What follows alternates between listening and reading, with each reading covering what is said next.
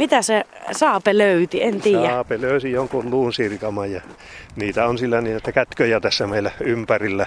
Mä oon hyväksynyt sen jopa matkailijoiden pahastumisen uhalla tuon luun palojen ja poron osien kantelun sen takia, että se auttaa minua tuolla metässä etsimään raatoja. Ja saape on siis Lapin porokoira. Ja tommonen musta, oikein virkeän näköinen koira, se on tuli äsken innokkaasti minuakin tervehtimään, kun tähän saavui. Kyllä, se ei ujostele. Pusuja tulee reilusti. Ollaan siis tätä Taivalkoskella ja tämänkin aika hauska. Sä oot Juha Virkkunen ja ollaan Virkkusen kylällä ja sitten vielä Virkkusen tilalla. Kyllä, näin on. Kylän nimi tulee meidän suvusta sen takia, että silloin Kustaa Vaasan hallitusajan loppu aikana viisitoistasadan luvun lopulla meidän sukumme tuli tänne Iistä rannikolta ja sitten juuret saattavat olla Länsi-Euroopassa, mutta kyllä olemme melko aitoja suomalaisia ja kenties vähän saamelaista vertakin Joo. suonissa. Vielä vilkasen tuohon pihapiirin suuntaan ennen kuin mennään tuohon poroaitaukseen, niin nuo rakennuksetkin on hyvin vanhoja ja pitkä historia. Meillä on hyvin, hyvin pitkä historia. Vanhin pystyssä oleva rakennus on rakennettu tuhatkuusisataaluvun alussa, silloin kun kirkko sijaitsi tuolla merenrannikolla. Pappi tarvitsi asumusta täällä silloin, kun teki retkiä tänne maakuntaan, kastamaan lapsia ja opettamaan aakkosia. Päärakennus on rakennettu tuhatkahdeksansataakaksi, eli Ruotsin vallan aikana, ja on nähnyt siis Ruotsin valtaa, Venäjän valtaa, on toiminut jääkärietappitalona ja nyt sitten minun kotina. No mutta mä tulin tänne oikeastaan tervehtiin myös poroja, eli tuota, sä oot poromies ja tässä sulla on aitaus. Kuinka kauan täällä Virkkusen tilalla on poroja pidetty? Varmuudella isoisäni isä Jussi Virkkunen oli poromies ammatiltaan, siis päätoiminen poromies ja hän oli syntynyt tuhatkahdeksansataaneljäkymmentäkahdeksan.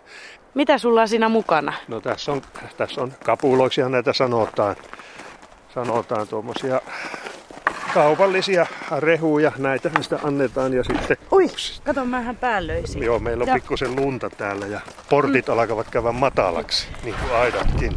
Kato, saapö olisi tullut mukaan, Joo, mutta se jäi. Ai, tu... tuli, tuli. No saa sekin Joo, tulla. Saapi se tulla. Joo. Saape ei aja, ei aja. Ei aja saape nyt. Nyt ei aja. Varo sitten, tämä on lannotettu. Mä viljelen perunaa ja Joo. poroille naurista turnipsia tässä pellossa ja porot lannottavat. Mehän heti t- tulee katsomaan, että mitä täällä, että on ruoka-aika. Kyllä. Joo, naarasporoilla vaatimilla on sarvet ja ukot ovat, hirvaat ovat sarvensa puottaneet jo.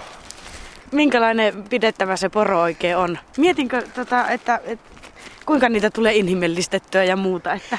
No minussa on se vika, että minä kyllä kiinnyn vähän liikaakin näihin poroihin. Että sitten kun täytyy joskus niitä semmoisia vakavampia päätöksiä tehdä, niin se on minulle vähän vaikeaa.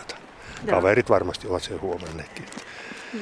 Ja, ja oikein onnellinen sitten, että tässä poronhoidossa minulla sivutoimena, vai onko se jo päätoimi, on tuo matkailuohjelmapalvelu porovierailu. Sen takia nämä porot ovat myöskin lemmikkejä. Saavat sitten vähän, vähän ainakin minulta semmoista hyvin lempeätä ja pehmeätä kohtelua. Se on semmoinen itsenäinen ja sitä jotkut sanovat tyhmäksi, mutta kyllä se on viisas. Hieman varautunut, mutta kyllä tänne kun äijä aamulla ensimmäiseksi yksin tulee, niin varautumiset ovat, ovat kyllä tipotiessään ja täällä saa pitää varansa ja jalkoihin. jalkoihin. Ja toiset ovat epäluuloisia, arkoja, varautuneita ja toiset sitten sitäkin luottavaisempia. Ja niin kuin tässä nämä, nämä nyt mitkä kapinoivat, niin eivät kyllä ujostele minua ja haleja saan antaa, mutta itse en nyt niin paljon haleja saa. Niin. Saapekin tässä ihan, ihan lungisti on mukana. Se on lungisti mukana ja kyllä tässä nyt on niin käynyt, se turvautuu meihin. Joo, niin se tuli vähän Joo. tähän jalkojen juureen. Ja minkälainen tausta sulla on itsellä, että missä vaiheessa sulle selkisi, että, että täällä tuota, jatkat tätä poroelinkeinoa? No kyllä se minulle selkisi jo, jo kansakoulussa. Silloin kun minä kävin koulua, peruskoulusta ei vielä tiedetty mitään. Kansakoulussa minä ajattelin, että minusta tulee tukkijätkä ja poromies ja, ja Ja kenties vähän maatakin viljeli siinä sivussa, mutta, mutta tuota, vaihe vaiheelta vanhemmat minua pakottivat kouluun ja, ja sitten seitsemänkymmentäluvun alussa suoritin ylioppilastutkinnonkin tässä Taivalkoskella ja silloinkin vielä minulla oli tämä poromiesammatti hyvinkin, hyvinkin korkealla siellä omissa toiveissani. Mutta vanhemmat patistelivat kouluun, ja, mutta yhdeksänkymmentäluvun alusta tulin takaisin tänne. Ja ensin olin, olin liikunnanopettajana, mutta siitä sitten hiljalleen siirryin, siirryin tänne tilalle tekemään töitä ensin iltatöinä, mutta, mutta sitten alkoi olla niin paljon tätä kaikenlaista tekemistä, että päätin jäädä ihan, ihan pelkästään tänne. Kuulin kavereilta, että porotalous kannattaa aika hyvin, niin minä siinä sitten tein aika nopean päätöksen ja aloin hommata meille lisää poroja. Mm. Ja, ja sillä tiellä tässä ollaan. Ja... Aha, ne meinaa vähän ottaa nokkapokkaa, että kun kuka saa evästä. Niin, tuota, niin olit kuullut, että, että tämä porohomma kannattaisi, niin kuinka se on kannattanut? Kyllä, kato, kyllä. Saape tulee mun jalkoista. Joo, kyllä kollegat sanoo, että kyllä kahdeksankymmentäluvulla porotalous kannatti niin hyvin, että, että joka kolmas vuosi pystyy omalla rahalla vaihtamaan moottorikelkan, siis porotuloilla. Niin. Ja, ja muutenkin sitten elantonsa saamaan, mutta tänä päivänä valitettavasti ei tilanne ole niin hyvä. Eli siinä on tapahtunut hyvinkin paljon muutosta. Tässä on tapahtunut hyvin paljon muutosta ja, ja, ja porotaloudelta on vaadittu hirmuista sopeutumista. On, on hyvin paljon asioita muuttunut täällä meidän, meidän maassa ja maakunnassa ja meidän elämässämme, jotka edellyttävät sitten sopeutumiskykyä. Ja valitettavasti se sopeutuminen monta kertaa tarkoittaa sitä, että vyötä kiristetään. Mitkä niitä suurimpia muutoksia on ollut, jos ihan puhutaan käytännöstä? Niin... Ensimmäinen semmoinen merkittävä muutos oli vanhojen metsien voimakas väheneminen viisikymmentä-kuusikymmentäluvun sotakorvaushakkuiden ansiosta. Ja sitten siinä tuli ympäristön muutos mukaan. Muistetaan silloin apulaisprofessori Satu Huttusen aikana varoittamista metsien harsuuntumisesta ja siinä, siihen liittyy sitten naavan katoaminen metsästä. Tämän takia jouttiin siirtymään, siirtymään porojen tarhaukseen kuusikymmentä-seitsemänkymmentälukujen vaihteessa. Ensin niitä yritettiin ruokkia metsään, mutta, mutta se, ei, se oli kallista, vaivalloista. Niin ne päätettiin ruveta keräämään poroja kotiin ja se syö kannattavuutta aika tavalla. Sen lisäksi liikenne on vilkastunut voimakkaasti viisikymmentä-kuusikymmentäluvulta, jotka ajat minäkin muistan hyvin. Ja sen jälkeen liikenne vilkastui kovasti, autot paranivat, tiet paranivat, vauhdit nousivat ja porokalareiden määrä, määrä lisääntyi hyvinkin, hyvinkin dramaattisesti sinne tämän päivän keskimäärin jonnekin neljätuhatta vuodessa. No meillä ei tässä tekoaltaiden rakentaminen sillä tavalla ainakaan toistaiseksi on haitannut porotaloutta, mutta jos koko poronhoitoaluetta ajatellaan, niin sillähän on ollut Lapissa varsin suuri merkitys porolaitumiin.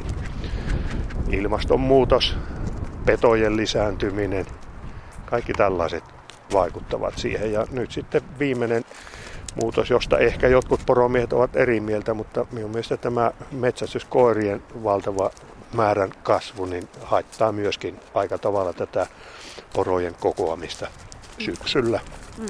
metsästysaikaan. Niin, eli siellä liikkuu niin paljon haukkuja, että nämä sitten painelee pakkoon, vai mi- mitä se tarkoittaa? Kyllä se sitä, mm. sitä tarkoittaa, ja rykimä häiriintyy, rykimätokat häiriintyvät, ja Ja se rykimähän meitä on auttanut siinä porojen kokoamisessa ihan, ihan tuommoisena hyvänä apukeinona, mutta ei meillä enää tokat pysy syksyllä erotusaikaan kasassa, vaan niitä joudutaan sitten erilaisin osin perinteisin konstiin ja osin sitten uusin konstein, mikä minulla kädessä on melkein tämmöllä rehulla houkuttelemaan sitten, että saadaan edes jotenkuten kootuksi. Mm. Mutta normaalit perinteiset erotukset tässä, tässä meidän alueella, poronhoitoalueen eteläreunalla, niin ainakin tässä Taivalkoskella on hyvinkin vaikeasti toteutettavissa. Tiedän sen, että poromieshän ei kerro, että paljonko niitä poroja on. Että se on, se on semmoinen asia, mitä ei lähdetä kertomaan, mutta tuota, jos tästä nyt, no en mä että pysty edes laskemaan, että sen verran paljon niitä on. Että mikä se on se, että niitä ei voi sanoa? No siinä on tietysti monta syytä, monta syytä siihen. Joku vanha perinteinen syy oli, että uskottiin, että siinä menee poronhoitolykky onni, jos sen poroluvun kertoo. Ja toinen juttuhan on, että eihän moni kovin paljon kehuskelle levittele, paljonko hänellä on jotain Nokia-osakkeita, oli kurssi mikä tahansa, hyvä tai huono tai vakonia tai mitä tahansa. Niin. Et, et, semmoinen jonkunlainen, jonkunlainen ujous sitten ja sillä tavalla on, on siinä syynä. Mutta tietysti nämä porot luetaan vuosittain ja, ja määrät ilmoitetaan sitten verottajalle. Niin. Ja sen mukaan sitten näistä, näistä sitten tuottoperusteista veroa maksetaan. Niin, no jos mä tästä karkeasti sanon, niin useampi kymmenen näitä on, että kyllä näitä tässä piisaa kyllä, joo, että homma riittää. Kyllä, kyllä, kyllä riittää ja loput on me tässä. Mm. Kaikki ei välttämättä ole tässä vielä. Miksi osalla näistä poroista on tämmöinen joku pantakaulassa? Mikä toi panta on? No se on, me sanotaan sitä kuolinpannaksi, eli siellä on semmoinen lähetin, joka aktivoituu, jos, jos poro on liikkumatta neljä tuntia tai pidempään. Alkaa lähettää viestiä, että täällä ollaan, ja sen jälkeen pystytään, pystytään sitten niin paikantimella paikantamaan se, se panta ja voidaan lähteä katselemaan, että onko se kuollut vai onko panta irronnut vai mitä siinä on. Yleensä se tarkoittaa, että se on peto tai joku, joku, joku liikennevahinko tai joku muu aiheuttanut sen poron kuolemaan. Millä tota, systeemillä valitaan ne porot, kelle ne laitetaan? Että onko se joku ihan sattumankauppaa? Kyllä se enempi sattumankauppaa on. Ja, ja, ja tässä, tässä tapauksessa, niin kuin näet, niin nämä pyörii nämä pantaporot tässä, tässä ihan, ihan, ihan melkein sylliin tulevat. Että sen takia, että näille oli helppo laittaa. Joo, niin on vapaaehtoiseksi melkein ilmoittautunut. Kyllä, kyllä. Joo. Talvisaikaan tietenkin on vähän ikään kuin hiljaisempaa. No se matkailuhomma on talvella suurempaa, mutta että mitä muuten niin tämmöinen porotila, niin minkälaista se talviaika on? Tätähän se poron ruokintaa on tarkkailua ja, ja sitten vireystilasta riippuen niin enemmän tai vähemmän vielä moottorikelkolla käydään tuolla tai muuten tuolla metsissä liikkumassa katselemassa niitä viimeisiä metsässä talvehtivia poroja ja kenties tuodaan kotiinkin vielä, mm. vielä niitä, niitä sitten sieltä. sieltä ja sitä matkailua ja sitten meillä on toisilla erilaisia sivuammatteja, joita, joita sitten harjoitetaan enemmän silloin, kun vapaata on. No mikäs tämä toinen kaveri on, joka tuli kans tähän nyt kuikuille? Sen nimi on Polle ja se on tämä seudun kunkkuporo. Kooltaa aika, aika huomattava. Sekö on sitten kunkku varsinkin silloin rykimäaikaa? Kyllä, kyllä. Mutta muuten onneksi semmoinen rauhallinen lupsakka, lupsakka poro ja on, on jopa valjaitakin kantanut ja rekiä vetänyt. Mm. Mutta tämän saapen kanssa ei oikein käy yksin tuolla rekihommissa, että sen takia en sitä juuri käytä mm. rekiporona enempää. Mm. On herättänyt tunteita tässä kylillä, kylillä, kun viihtyy hyvin tässä talojen ympärillä. Et se on se... Se ongelma, että nämä, nämä poikaporot tahtovat olla toisinaan ihmisten kasvimailla haittonakin ja aiheuttaa pikkusen polemiikkia ja, ja aitaamistarpeita. No kyllähän se aika yleinenkin ongelma on, että niitä on vähän, vähän hankala aina välillä suitsee, että missä ne oikein kulkee. Tuleeko sitä kuinka paljon hankausta naapureiden kanssa tämmöisistä asioista? Toisinaan tulee, toisinaan ei ja kyllä se on, on sillä tavalla, että joitakin ihmisiä nämä haittavat pahasti ja joitakin eivät ollenkaan. Et se on vähän siitä asennoitumista kiinni, mutta kyllähän se myönnetään, että, että joskus aiheuttavat haittaa ja vahinkoakin. Kuinka ne on hyvin sovittavissa ja soviteltavissa tämmöiset asiat, että herättääkö ne kuinka paljon tunteita sitten? Kyllä se välillä tilanne on ollut, ollut aika, aika tulehtunut, mutta no keskimäärin kyllä olen sitä mieltä, että tässä meillä Taivalkoskella niin aika hyvin hommat ovat hanskassa ja varmasti meillä poromiehillä tässä paliskunnassa on omat ansiomme siihen, että me puutumme aika hyvin kuitenkin näihin asioihin. Mä vähän vielä tota Pollea tässä katselin. Silläkin on tuommoiset viivat menneet tuossa kyljessä. Mitä merkkejä ne on? Ja ne ovat lukumerkit. Eli me syksyllä erottelutöjen yhteydessä luetaan porot ja nuo lukumerkit puukolla piirretään tuon karvaan sen takia, että sama poro ei tulisi luetuksi useampaan kertaan. Milloin va- vasat muuten tulee? Vanha sananlasku sanoo, että vappuna vasaa hangella, eli ensimmäiset saattavat syntyä jopa niinkin varhain, mutta pääosin vasoaminen tapahtuu toukokuun kahdeskymmenes ja kesäkuun kymmenennen päivän välissä. Eli täällä on nyt luultavasti sitten tuota, on, on tiineenä osa? Suurin osa toivottavasti on tiineenä. Viime syksy oli taas eri syistä poroille vähän semmoinen kummallinen ja poromiehille myöskin, että ne olivat niin kyllä hukkateilla ja mettän peitossa jouluun saakka, että, että toivotaan, että rykimä on onnistunut. Mm. Eli jouduit aika pitkälle viime syksyyn sitten etsimään kavereita kotiin, niinkö? No kyllä, kyllä niitä jouttiin etsimään ja kyllä minä välillä jo ajattelin, ajattelin että, että nyt on tullut joku tuho, kun niitä ei, ei näkynyt. Sama oli oikeastaan tässä monella lähialueen poromiehellä ongelma, mutta sitten kun joulun seudussa alkoi lunta tulla, niin sitten yhtäkkiä niitä tuli näkyviin ja ne tulivat niin kuin tyhjästä. Vierähtikö kivisydämeltä? No kyllä, ja melkein tippa poskelle. Jälleen näkemisen ilo oli suuri, toivottavasti molemmin puolin. No eiköhän. Tunnistaakohan ne sut? Kylläkään ne isäntänsä tunnistaa. Kyllä ne tunnistaa isännän äänestä, ja turisteille minä sitten vielä vähän, vähän parantelen sanoa, että ne tuntee hajusta ja sen takia poromies ei kovin usein peseydy. No, vähän, vähän suurennella. Niin. No niin. Mitä ne syö tuolla keskelläkin? Onko siellä jotain heinää vai siellä mitä? Siellä on heinä, heinäpaaleja ja oikeastaan pitäisi siinä pari paalia aukasta. Aukasta menee traktorilla toin sinne. No käydäänkö me aukasemassa vielä? Heinäähän sitä kotoisesti tuotetaan poroille eväksi ja nykyään pääosin heinät paalataan pyöröpaaleihin ja, ja ilman säilöntäainetta, eli melko, melko turvallista puhasta tavaraa tämä ruoka on. Joo.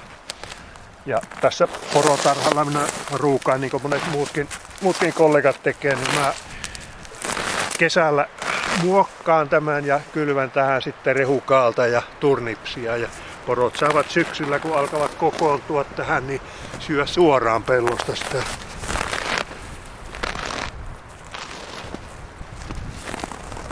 Se alkoi satamaan luntakin nyt.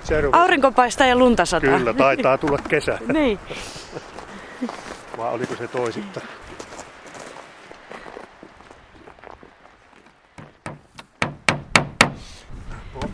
Seinälle, niin tässä hittaa kuivaa. On jäässä ollut tuolla oottelemassa. Ei, nyt mä uppasin polovia myöten. No,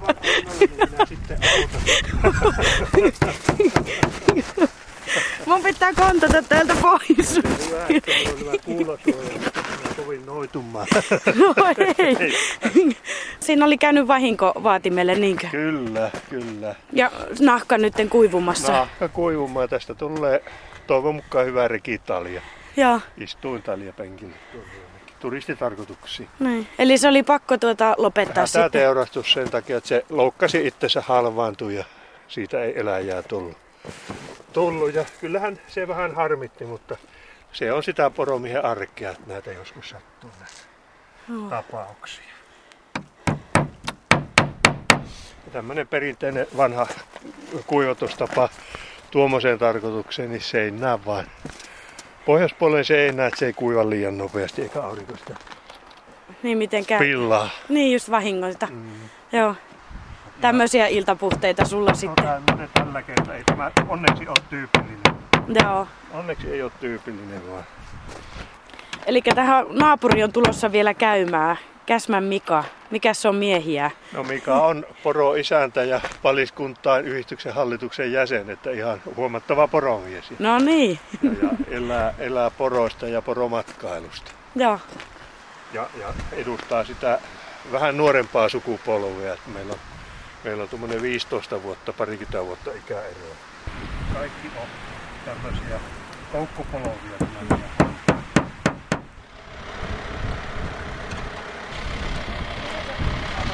Mitä? Niin se tyttö katosi. Tässä mä oon. No tuota, tuutko nää autoa, vaan täällä hahjusen tötteröön vaan mihin mä? Eikö nää tarkene ulos tulla? Voin mä tulla siihen sun viereen kyllä. Tuuhan siihen. No mä tuun käymään. Tiedätkö miten kävi nyt viimeisten turistien kanssa? No. Perkele niitä ei ollut mistä ottaa. Ai ei. Ei. Ai. Ne ei tavallisesti tee tuo. Ei se haittaa, mä pääsin helpommalla. Lasku mennä. Se on varmaan matkatoimisto jo perin.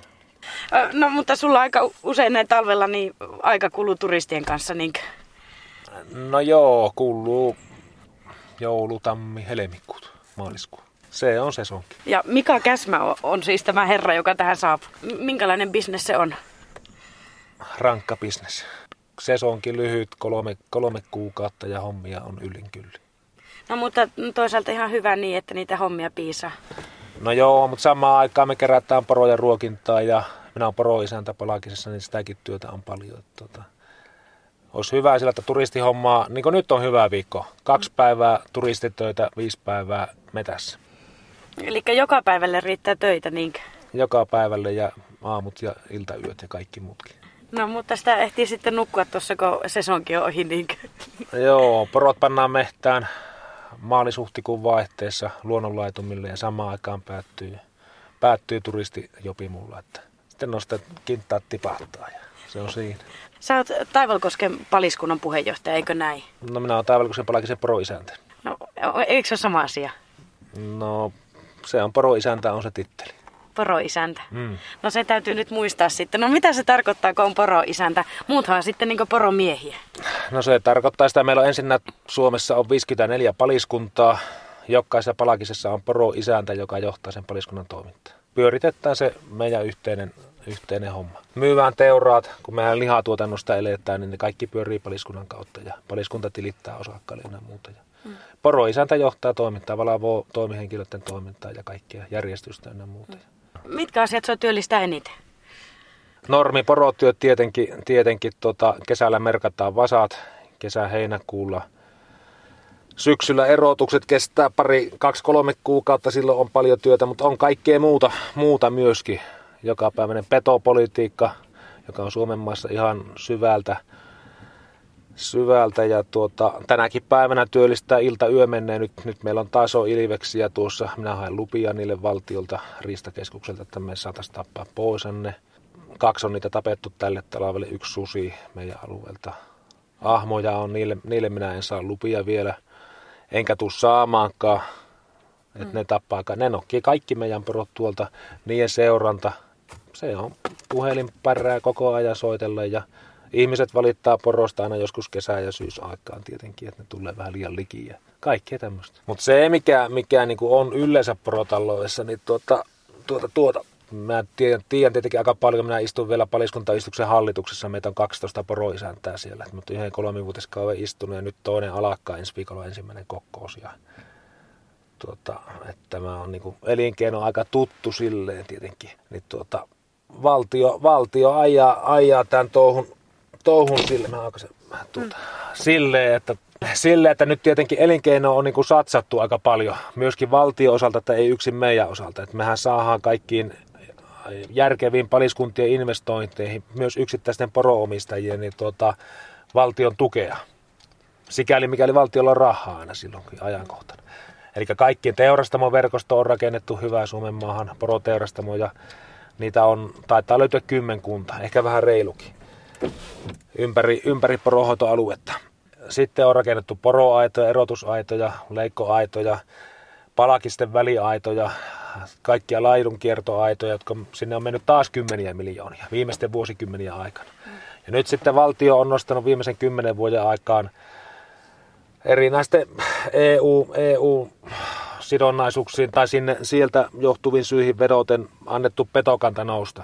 Ja tavallaan niin kuin polettaan tämä meidän elinkeino nyt alas sitten mm. sitä kautta.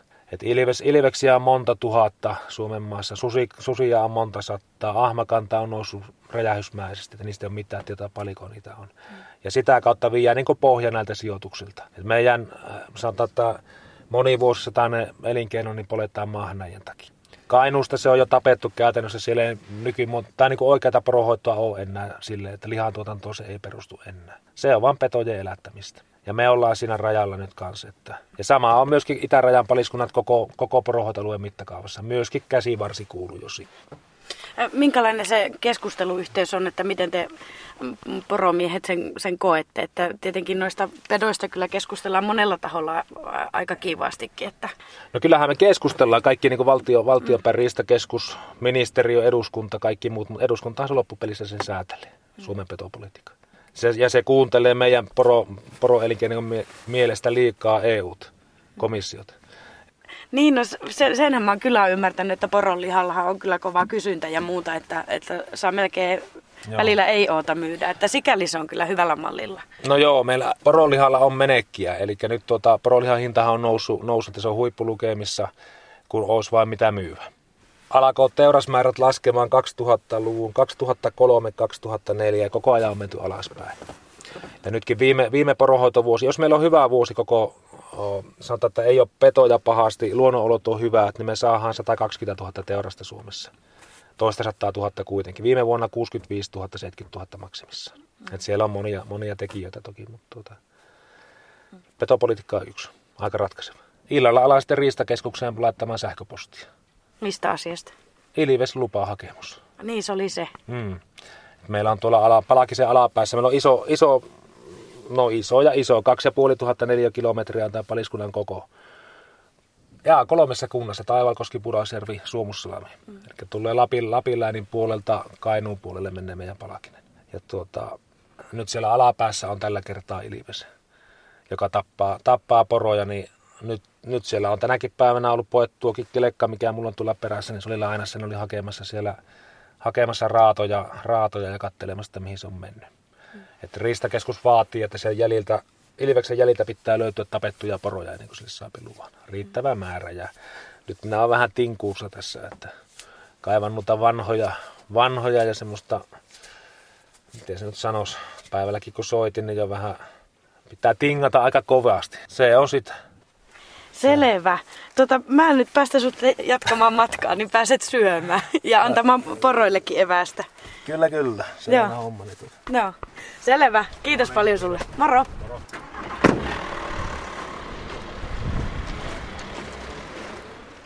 Mä ajattelin, pitäisikö mä mennä pirttiin vähäksi aikaa istumaan? Mitä sä oot mieltä? No kyllä se saattaisi olla ihan paikallaan. Täällä tuulee aika raittiisti. Niin, mä tota, vähän niin kuin kutsuin itteni sisälle. Kyllä, kyllä. Vai eikä se haittaa? Hyväksyn mieli hyvin. No niin. Joo.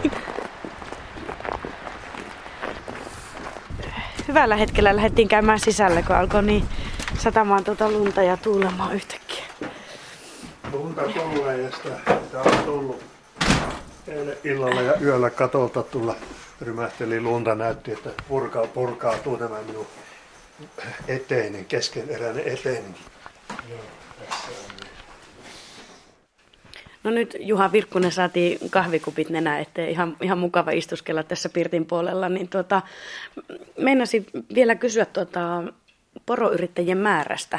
Ilmeisesti niin poroluku on noussut, mutta sitten taas omistajien määrä on vähentynyt. Poroluku ei ole noussut. Kyllä meillä valti- valtiovalta säätelee poroluvun paljon, kun me pystymme poroja poronhoitoalueella kasvattamaan. Se on määritelty paliskuntakohtaisesti ja sitten myöskin koko, koko poroluku. Ja se eloporojen suurin sallittu määrä poronhoitoalueella tällä hetkellä on noin kaksisataatuhatta. Poronhoitajien lukumäärä on laskenut voimakkaasti seitsemänkymmentäluvulta tähän päivään saakka. Silloin seitsemänkymmentäluvulla oli toistakymmentä tuhatta osakasta poronomistajia, pienporonomistajia oli paljon. Ja tällä hetkellä se poronomistajien lukumäärä on laskenut noin viiteen tuhanteen. Poronomistajakohtainen poroluku on sitten ollut omiaan kasvamaan. Ja, no sitä ja, se ehkä tarkoitti, kyllä, kun mä vähän sitä asiaa opiskelin. Kyllä, selitin vaan huonosti. Kyllä, joo, kyllä, joo. Kyllä ja, ja siihen johti tämä, kun Suomi yhdeksänkymmentäluvulla liittyi Euroopan unioniin ja alettiin maksaa eläinperustaista tukea. Se oli yksi tekijä, joka vaikutti siihen, että poronomistajien lukumäärä alkoi vähentyä. Alkuun maksettiin eläinperustaista tukea poroomistajille, joilla oli vähintään kaksikymmentäviisi lukuporoa, eloporoa, mutta sitten sitä rajaa nostettiin kahdeksaankymmeneen. Ja se karsi sitten jonkun verran tuommoisia harrastelija- ja sivuammattiporomiehiä sitten joukosta pois ja elinkeino alkoi ammattimaistua. Taivalkoskella on tällä hetkellä niin kahdeksantoista poromiestä, joilla ylittyy tämä, tämä, tämä kahdeksankymmentä, eli tämä tukiraja. No, miten tässä teillä Virkkusen tilan kohdalla? Tiedän, että teillä on kaksi poikaa, mutta että miltä se näyttää? No toisinaan näyttää hyvältä ja toisinaan vähän huonommalta.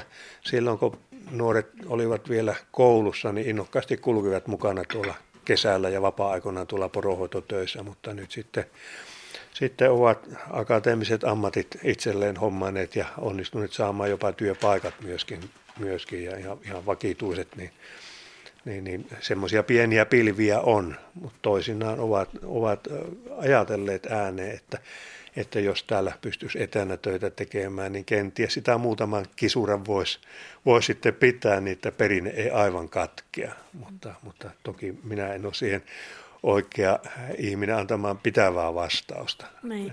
No eipä tietenkään, mutta että kuinka tärkeää sä ajattelet, että se olisi sulle? Kyllä se minulle tärkeää on ehdottomasti. Meillä sentään suulla on kuitenkin tässä yli neljäsatavuotiset perinteet ja porojakin on hoidettu liki kaksisataa vuotta luultavasti, niin, niin, niin onhan se aika ikävä tapaus, jos tämä, tämä ketju katkeaa. Miksi sulla, Juha Virkkunen, tulee näitä porohommia tehtyä? No sitähän sitä joskus itsekin ihmettelee ja voisi vastata samalla tavalla kuin savolainen jätkämies vastasi metsänhoitajalle, kun metsänhoitaja kyseli häneltä, että miksi sinä näitä pölliä täällä sahailet. Jätkä mietti hetken aikaa ja vastasi, että nälkähän se näitä tietättää, tietättää, tietättää, nälkähän se näitä tietättää, tietättää, juu. Jos oisin minä herra, en oisin minä tässä, sillä nälkähän se näitä tietättää, tietättää, pöö. Se oli hyvä vastaus. No niin, kyllä varmasti, sillä arvaamaton on poromies, sen tietää hän. Tuo vastakohtain mies ei voita Lapin tuntureilla, tiedolla ja tekniikalla luontoherra on ja siksi jää. Arvaamaton on.